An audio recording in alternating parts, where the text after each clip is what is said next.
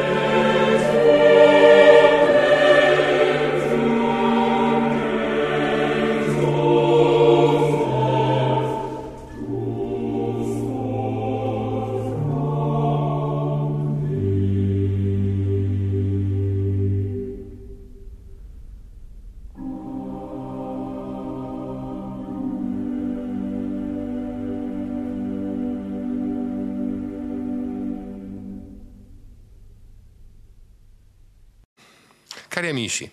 questo era il Monte Verdi Choir diretto da John Elliott Gardiner in una pagina di intensità specialissima. Si tratta di una sezione per eh, coro a cappella dalla musica per i funerali della Queen Mary che nel 1695 furono composte da Harry Purcell. Cominciamo da questo punto perché fa parte questo piccolo anthem funebre, Thou knowest, Lord, the secrets of my heart,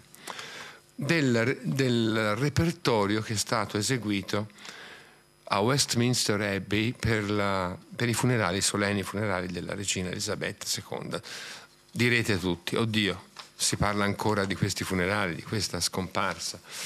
Per 12 mo- giorni il mondo è stato invaso di immagini, di ricordi, di fotografie di video e soprattutto poi il culmine con questa giornata lunghissima di commiato dalla grande regina del Regno Unito, del Commonwealth e comunque regina di tanti, di tanti cuori,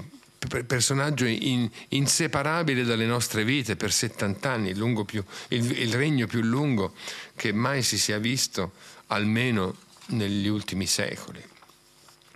Ma ci devo tornare su questo evento, un evento che sembra davvero una pagina che si chiude su un mondo, perché questo repertorio eseguito a Westminster Abbey è davvero un modello, innanzitutto di civiltà musicale, di altissima qualità musicale esecutiva, grazie alla perfezione del coro, particolarmente delle voci bianche della Westminster Abbey dirette da James O'Donnell ma perché ripercorre in questa scelta eh, sagace, mh, mm, attenta, accuratissima, eh, anche un po' il ritratto di questa, di questa regina. Si, parsta, si, parte quindi da, dalle pagine iniziali, quelle che hanno accompagnato il feretro dall'esterno della, della grande abbazia all'interno fino al catafalco prima dell'inizio della cerimonia. E di queste musiche faceva parte appunto la pagina di Henry Purcell che avete appena ascoltato. Questa pagina tardo-seicentesca intrisa di dissonanze e di emotività funebre, di senso del congedo, insieme ad altre che non vi propongo, ma che sono ugualmente legate ai grandi riti che hanno accompagnato i monarchi alla tomba, i monarchi britannici alla tomba, come quelle di William Croft. I am the resurrection, the life, I know that my Redeemer liveth, per, composte per la, il funerale della regina Anne nel 1714. Questo un, un insieme, diciamo, questa silloge di pagine tratte dall'antico rito di queste due regine ha aperto la cerimonia. Seguivano poi degli inni, inni che sono destinati al canto di tutta l'assemblea, naturalmente, laddove il coro della Westminster Abbey guida insieme all'organo l'assemblea in una preghiera comunitaria, alla maniera del, di, delle chiese protestanti in generale. Qui siamo nella chiesa anglicana, che è la più vicina, tra l'altro, al rito cattolico, ma che comunque assume dal modello luterano e calvinista la partecipazione dell'assemblea come un'assemblea quasi celebrante. E questi treni erano The Day Thou Gavest, Lord is Ended, The Lord is My Shepherd, che è stato scelto direttamente dalla regina Elisabetta eh, nel disegno di questo rito, e poi Love Divine o Love's Excelling di Charles Wesley, è un compositore molto importante per la musica dell'assemblea protestante, in particolare per il libro degli inni metodisti, eh, nato nel 1707 e morto nel 1788, e eh, che mh, è, è, particolarmente popolare nei paesi di lingua britannica per una canzone di Natale, Hark the Herald Angels Sing eh, una delle carols che più sono amate ed eseguite nel periodo natalizio e qualcosa di quella canzone rimane anche nel disegno melodico di questa melodia Love Divine o Oh Love's Excelling che ora vi propongo proprio nell'esecuzione del coro dell'abbazia di Westminster.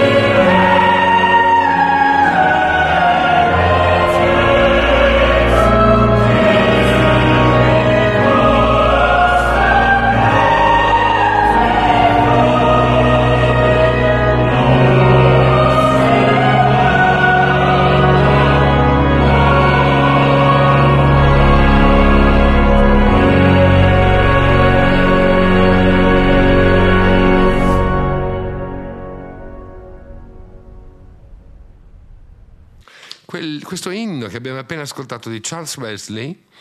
il compositore forse più celebre di inni metodisti e di inni comunque mm, che si sono diffusi in tutte le chiese riformate, Love Divine o Love Sexcelling, era parte appunto del rito funebre per la regina Elisabetta. Questa che chiamerei una grande lezione di musica, di civiltà musicale, di sensibilità e di storia. Ma la cosa più interessante certamente, è che in, un, in questa cerimonia si sono potute ascoltare ben due composizioni in prima esecuzione assoluta. Direte, ma come i compositori si sono messi a scrivere direttamente alla notizia della, della morte della regina e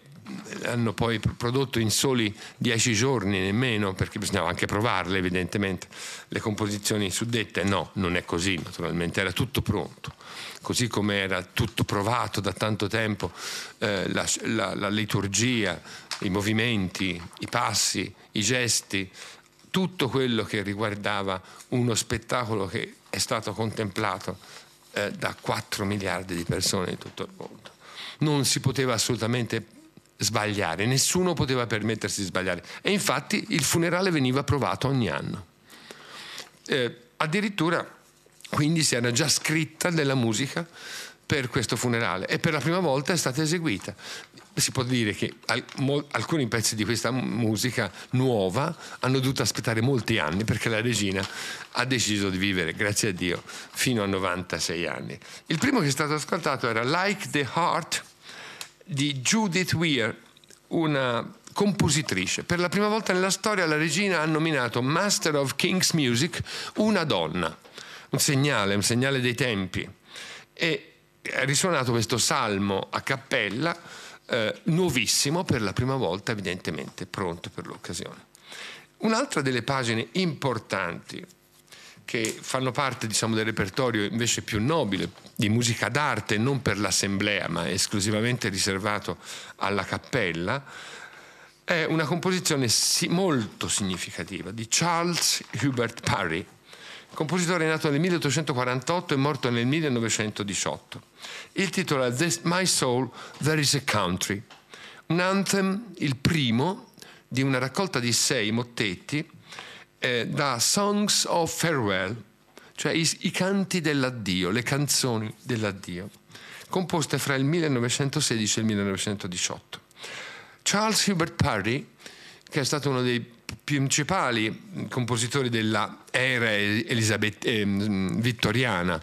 e, e, anche edoardiana perché muore nel 1918 eh, con, compone proprio negli ultimi anni di vita appunto fra il 1916 e il 1918 queste composizioni chiamato da un'emozione particolare eh, era professore alla Royal College of Music di Londra quindi quella che è la più importante forse delle scuole di musica del, dell'impero britannico, come allora si diceva.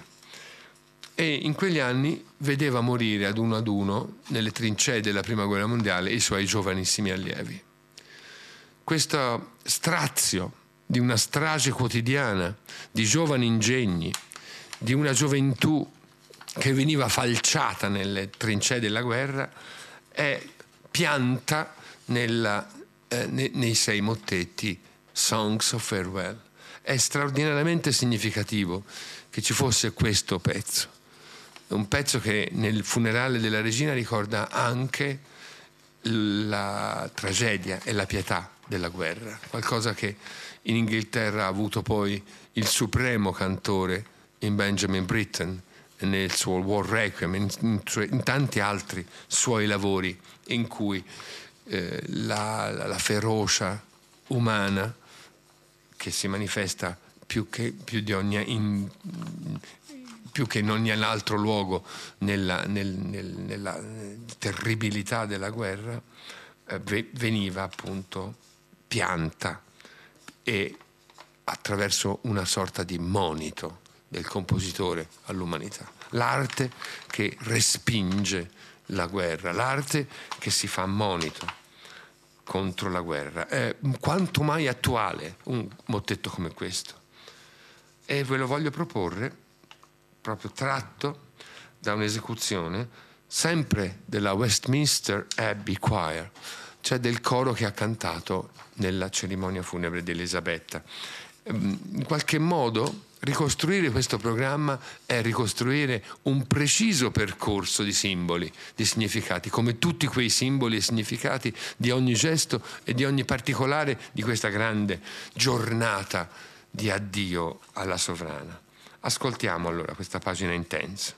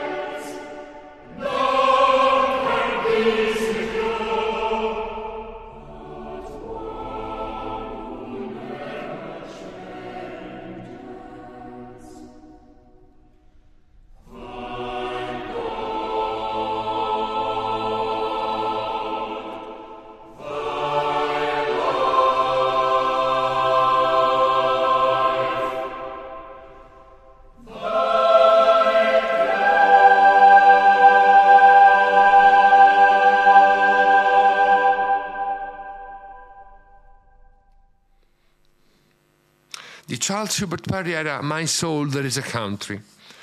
dai Songs of Farewell, i canti scritti per i propri allievi morti nella Prima Guerra Mondiale, da un compositore che proprio nel 1918, l'ultimo anno della guerra, avrebbe lasciato questo mondo. E passiamo a una altro, diciamo, un altro compositore di cui non posso farvi sentire però il lavoro, proprio perché quel compositore è, ha, ha, presentato per la prima volta, esattamente come dicevamo poc'anzi di Judith Weir, il, il, la sua composizione per, nuova per i funerali della regina Elisabetta. Una composizione che aspettava da 11 anni. Là, nell'archivio della Westminster Abbey, di essere eseguita. Quindi aveva davvero una specie di polvere sulla prima pagina che hanno dovuto spolverare per, prima di poterla eseguire quando finalmente la regina è passata a miglior vita. Ed è una composizione semplicemente straordinaria. Ripeto, sono addolorato di non potervela far sentire perché naturalmente non abbiamo una registrazione disponibile, non abbiamo nemmeno i diritti, ma è James, Sir James Macmillan, uno dei più grandi compositori contemporanei, nato nel 1959, si noti bene, un compositore di fede rigorosamente cattolica, uno scozzese, come è chiaro dal cognome che ha scritto su un pezzo tratto dalla, dall'Epistola ai Romani, Who shall separate us from the love of Christ? Neither death, nor life, nor angels, nor principalities, nor power, nothing present, nor things to come, nor height, nor depth, nor, nor any other creature shall be able to separate, separate us from the love of God, which is in Christ, Jesus our, our Lord. Alleluia, amen. Una unione totale della figura di quella che è anche il capo supremo della eh, Chiesa anglicana, della Chiesa d'Inghilterra, con la figura di Gesù Cristo. Chi ci separerà dall'amore per Cristo? Una delle pagine davvero più belle che mi sia capitato di ascoltare per, di musica corale negli ultimi tempi. E onore ancora una volta a questa straordinaria sensibilità per la musica che ritrae l'amore per la musica della sovrana. Un amore che è ben segnato nei 70 anni di regno dalla presenza di grandi compositori che non sono solo grandi compositori di corte o grandi compositori di musica d'occasione, ma in qualche modo i, i testimoni di una vita in cui l'arte la protezione dell'arte, la difesa dell'arte e la valorizzazione dell'arte ha contato tanto. A cominciare dalla presenza nel programma delle esequie a Westminster di una pagina che già era stata eseguita in prima esecuzione assoluta nel 1952, vale a dire in, nell'incoronazione di Elisabetta I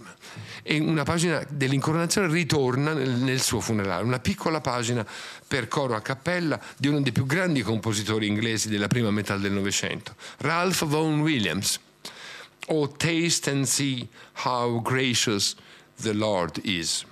Ascoltiamola, questa volta nell'interpretazione di Peter Williams, voce bianca, con il coro della cattedrale di Winchester diretta da David Hill.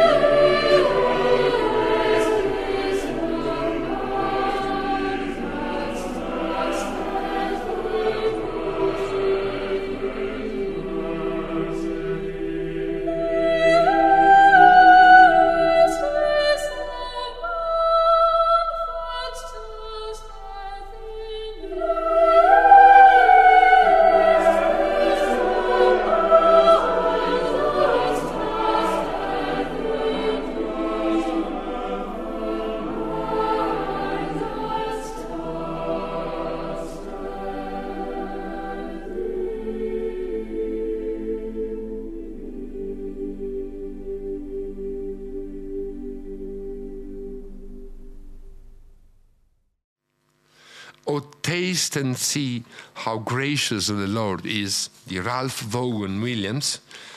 eh, composta per l'incoronazione di Elisabetta e riproposta per il funerale di Elisabetta II. Un, davvero un cameo, potremmo dire, di un compositore che stava, quando Elisabetta fu incoronata, avviandosi agli ultimissimi anni della sua vita, essendo morto nel 1958. E di quell'incoronazione eh, vogliamo ora parlare di un quel glorioso momento in cui l'Inghilterra, il Regno Unito,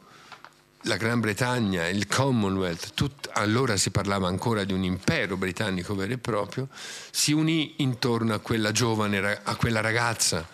così anche spaventata in volto, ma così dignitosa, che saliva al trono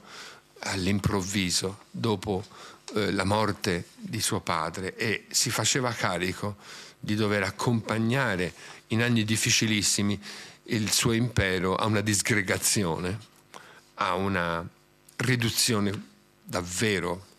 eh, formidabile di, di, di, una gloria che era stata, aveva raggiunto il suo, massimo, massima, il suo massimo fulgore con la regina Vittoria, con un'altra grande regina. Mm, William Walton, uno dei maggiori rappresentanti della scuola inglese in particolare diciamo, della, tra la metà e la seconda metà del Novecento, nato nel 1902, morto nel 1983, compose una grande marcia per l'incoronazione che si intitola Orb and Scepter, eh, cioè globo e scettro, i due eh, oggetti simbolici che erano deposti insieme alla corona sul feretro della regina e che poi in un momento cruciale nella cappella di San Giacomo al castello di Windsor sono stati poi levati prima che la, la, la, il feretro venisse calato nella cripta.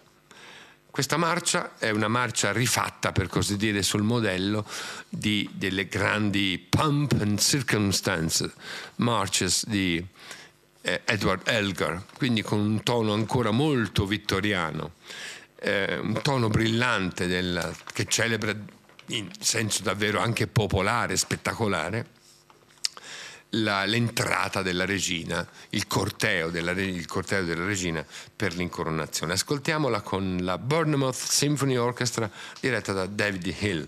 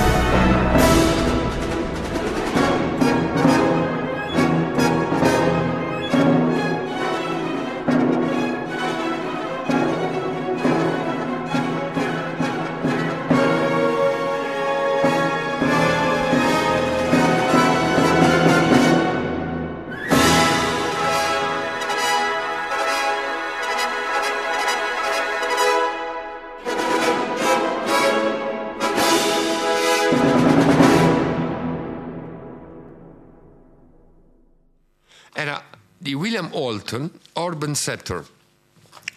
La marcia per l'incoronazione di Elisabetta II con la Bournemouth Symphony Orchestra diretta da David Hill. Se torniamo a quella giornata di incoronazione, dopo esserci da poco congedati da Elisabetta, eh, con le sue solennissime esequie. E ascoltiamo sempre di William Walton l'altra composizione importante che risuonò fra le volte dell'abbazia di Westminster mentre la giovane riceveva la corona sul capo, e cioè il Coronation Te Deum, il Te Deum per l'incoronazione. Ascoltiamolo nel coro della cattedrale di Winchester con la Bournemouth Symphony Orchestra, diretta ancora una volta da David Hill.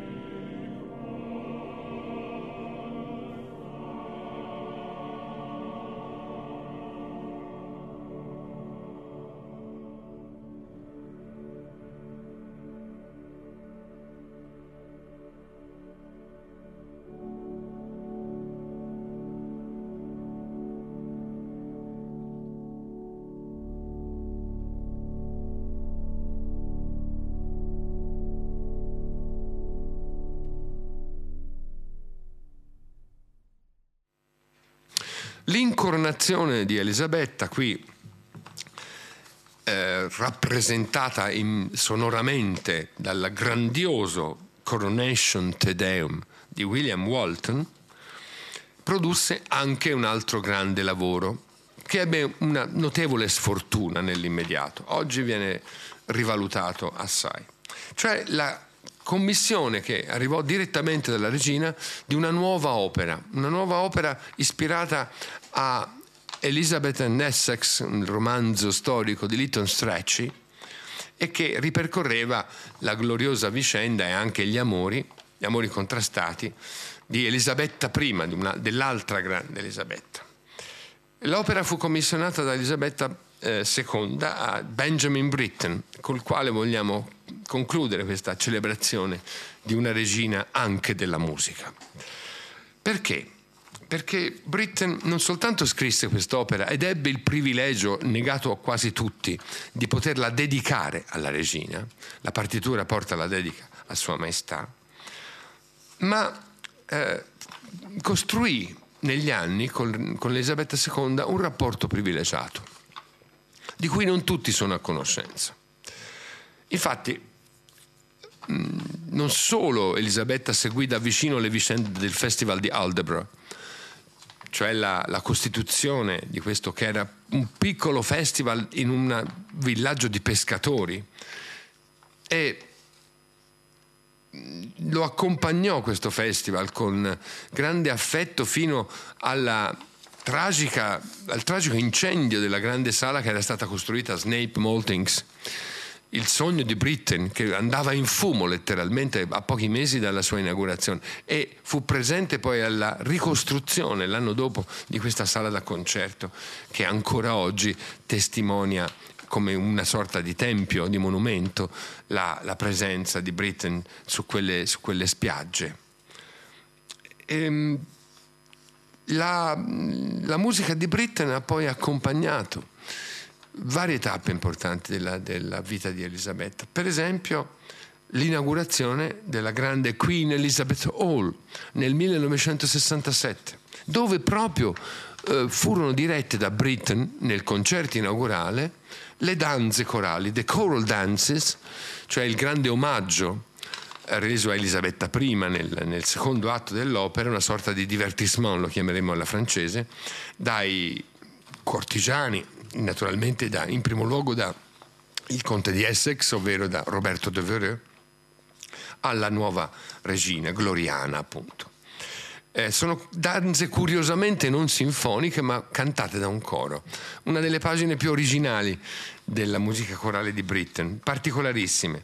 che non si mettono a rifare l'antico in un finto rinascimento come si, ci si potrebbe immaginare, ma che invece reinventano un atto d'omaggio con una speciale raffinatezza, una speciale eleganza. E sono divise in tempo, concordia, tempo e concordia, ragazze di campagna, sono naturalmente tutti i vari figuranti di questo omaggio alla regina, rustici e pescatori, quindi gli umili che vengono a omaggiare la potentissima sovrana e, inf- in- in- infine la danza finale di omaggio. Ascoltiamo in quell'esecuzione che inaugurò la Queen Elizabeth Hall nel 2 marzo 1967 con Peter Pierce,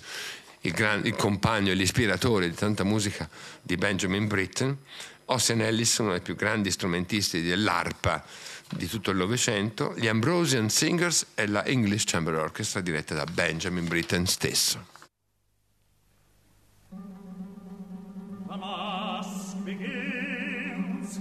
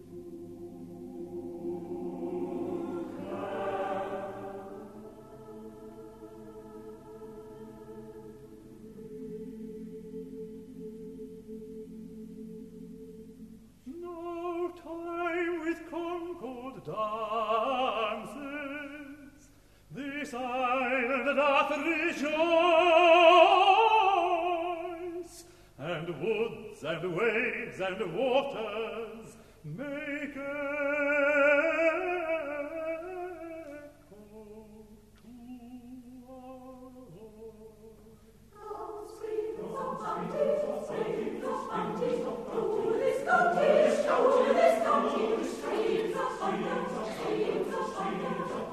to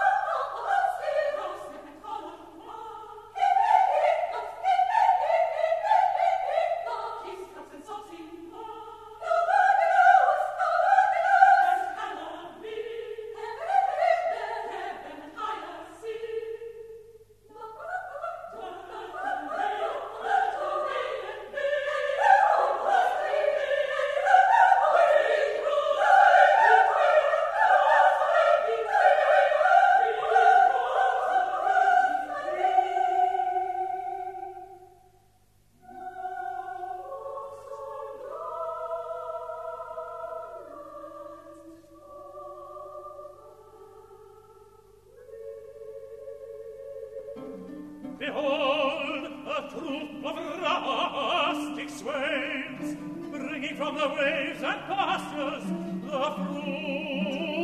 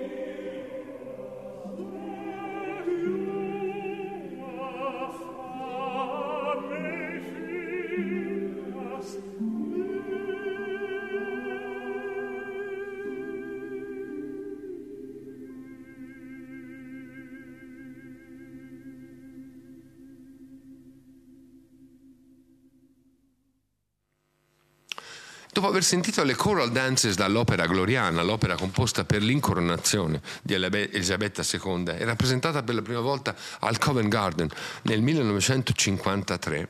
è bene richiamare un ultimo episodio, un episodio commovente che riguarda la- l'affetto che Elisabetta II indirizzava a Benjamin Britten. Nel 1973, subito dopo la prima a Venezia dell'opera Death in Venice, Morte a Venezia, Britten ebbe un gravissimo attacco di cuore, fu sottoposto a un'operazione e durante l'operazione eh, ebbe un ictus,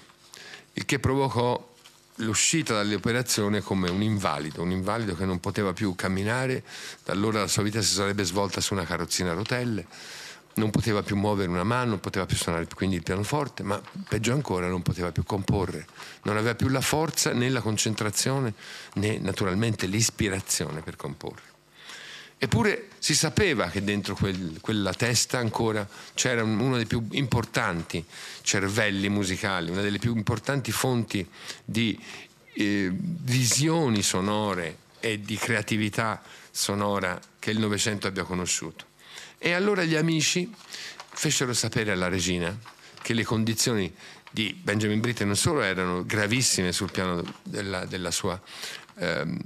fragilità fisica, ma anche per una depressione autentica che lo aveva preso. E la regina prese carta e penna e chiese a Britten una composizione per i 75 anni della propria madre, della regina madre Elisabetta. Lo fece naturalmente per dare uno stimolo a un compositore che altrimenti si sarebbe chiuso in un silenzio tragico. Restavano soltanto tre anni di vita a Britten. E Britten, di fronte a questa commovente lettera, in, che cominciava Dear Ben, e basta questo per dire il rapporto fra i due personaggi e anche la grandezza d'animo di Elisabetta, che sapeva che a una regina non si può dire di no, e questo fu l'inizio di una piccola, breve purtroppo, resurrezione di un artista che però garantì al mondo alcuni altri capolavori, come la cantata Fedra e l'ultimo quartetto, il terzo quartetto per archi, che è un po' il canto del cigno di Britten. Ma c'è di più, perché Britten aveva già predisposto,